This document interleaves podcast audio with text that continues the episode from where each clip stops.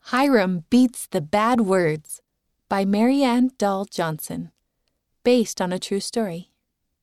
As Hiram walks through the halls at school, he says hi to his friends. Hey, Hiram. Hey, Some of the kids at school use bad words, and he overhears them as he walks by. He also hears kids using bad words in the classroom and on the soccer field. Hiram thinks to himself, I hear bad words all the time.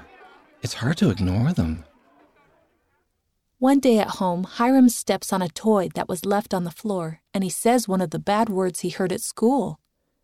Oh no. He kneels down to pray. Heavenly Father, please help me have clean thoughts and not think of bad words. That Sunday, he ponders what he needs to do.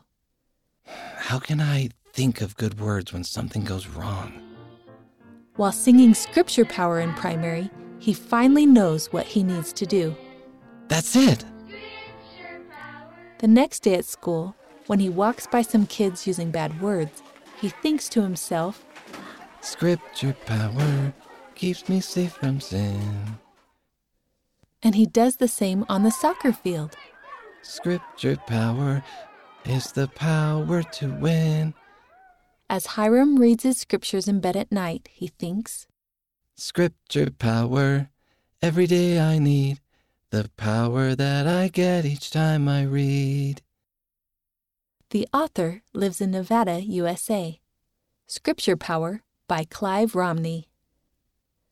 Read by Rena and Wes Nelson, Enzo Patello, and Austin Peterson.